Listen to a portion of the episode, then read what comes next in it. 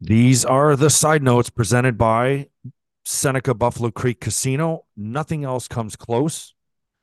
Our side note topic today is how the Sabres can use the Philadelphia Flyers Anaheim Ducks trade as an example to help bolster their roster in season.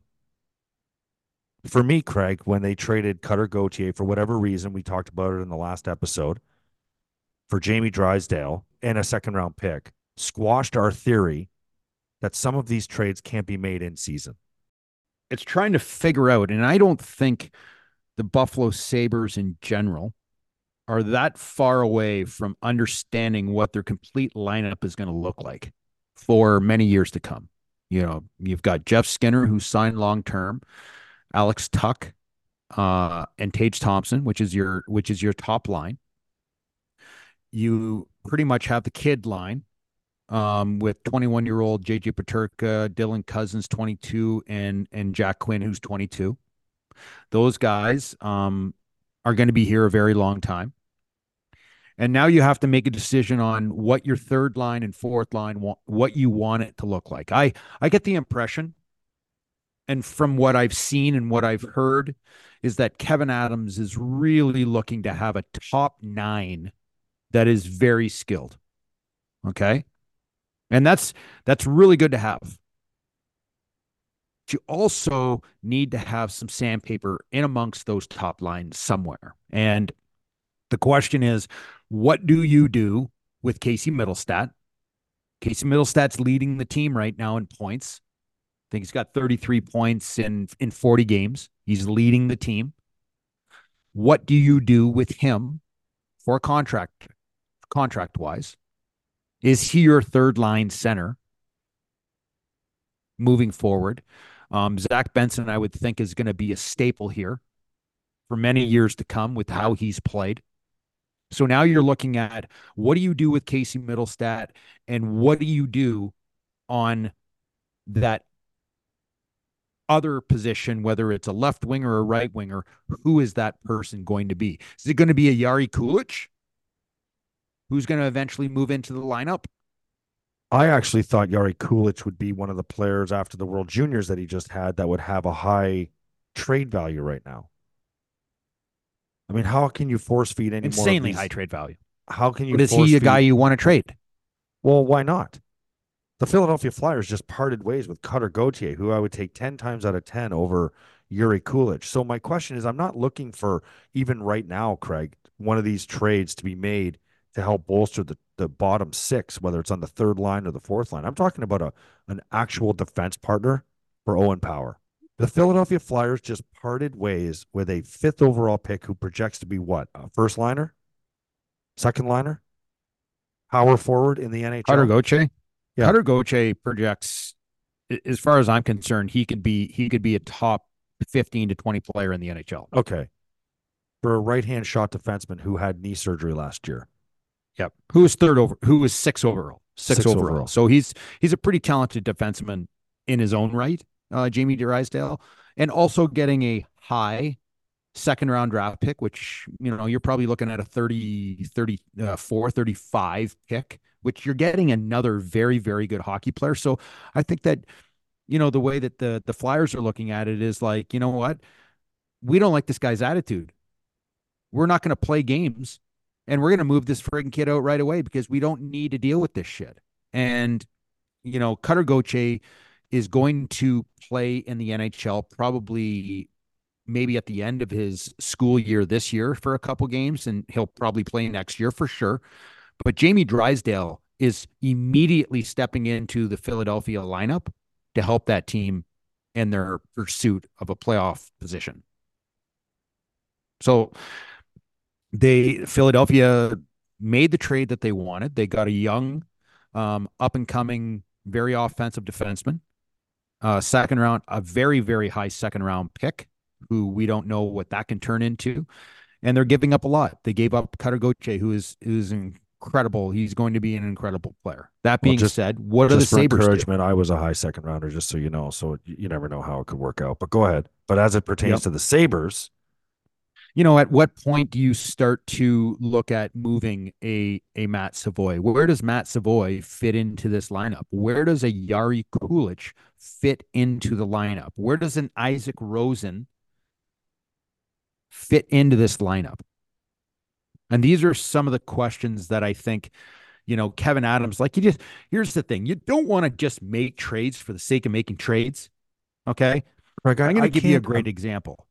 I can't imagine. Ottawa Senators traded away their, apparently their locker room cancer in DeBrinkert. They moved him out.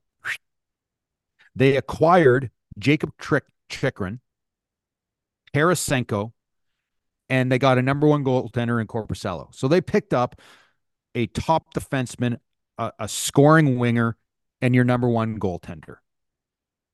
Norris, who had been out for a full year, who is one of their best players on their team, is back uh, after missing a full season. And they ha- obviously have uh, a player like uh, Sanderson, who's playing, who's in the lineup and playing at a high level in his second year. You know where they sit right now in, in the standings? twenty-ninth in the league. They made all those moves, traded away DeBrinkert, got Chychrun, got Tarasenko, got Korpisalo, and they're worse than what they were the year before. So trades are not necessarily guaranteeing you success. And I think that's why Kevin Adams and his staff are very, very cautious of making these moves just for the sake of making the moves. I'm not asking for moves, just for moves. I, I believe they have all the currency they need to go and fulfill a team's ask for. What is, what is the Sabres need? What's the well, number one need well, in you your tell, opinion? Hold on. It's going into this offseason. Don't say, don't give me the options. I want to know going into this past offseason, what was their number one need? One. Don't give me multiple. I want one. Uh, I would say a defenseman, a, a top four defenseman, defense partner for Owen Power, or for Rasmus okay. Dahlin, or Owen for Power, Rasmus Dahlin. One okay. of those two guys, this a, defenseman that you're going to sign, would be playing with one of those two guys. Okay, a top four defenseman. Yes. Okay. Jokiharju to me is not that guy. Jokiharju has been very solid for for the for the Buffalo Sabres. What okay? shot? Some people love Craig. him and some people don't like him. The point is he's twenty-four years old and he's going to need a contract. He's making two point five million dollars. Where does his contract go from two point five? It it hopefully somewhere else. Okay. Hopefully so he's going to get pay, he's going to get paid on probably uh, you know, a two two-year deal that will take him up to unrestricted free agency sort of thing. But Henri Jokiharju is going to get more money than two and a half. He'll be in the four four and a half million dollar range. He plays my as a po- top four is, defenseman for years. So the I point is he's going to be out. I would think that he would be out. The hardest, the hardest thing that you're going to deal with right now for Kevin Adams, one calendar year ago, they had all the money in the world. They had this massive, ridiculous amount of money to spend. Well, within one year, that's going to close very quickly. You're going to have, uh, you know, an Owen Power that's going from nine hundred fifteen thousand dollars to eight point three five million dollars.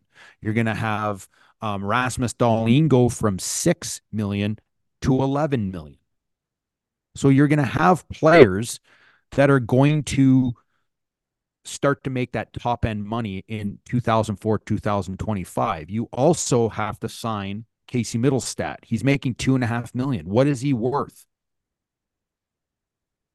Is he worth seven million dollars? The same as Dylan Cousins or an Alex Tuck? Is he worth a little bit less than that? These are things that Kevin Adams is going... It, it, and more importantly, it's not even just about the money. It's about, is Casey Mittelstadt the right fit for that position on the team? Okay, well, let me take this back and wrap this up kind of all in the same in the same thing here.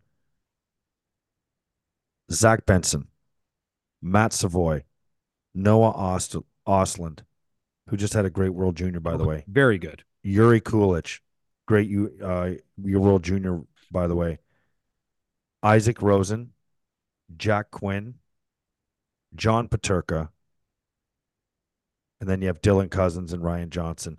I mean, you're telling me, you're telling me that Jack Quinn, J J Peterka, Isaac Rosen, Kulich, Östlund, Savoie, and Zach Benson are all going to be on this team going forward?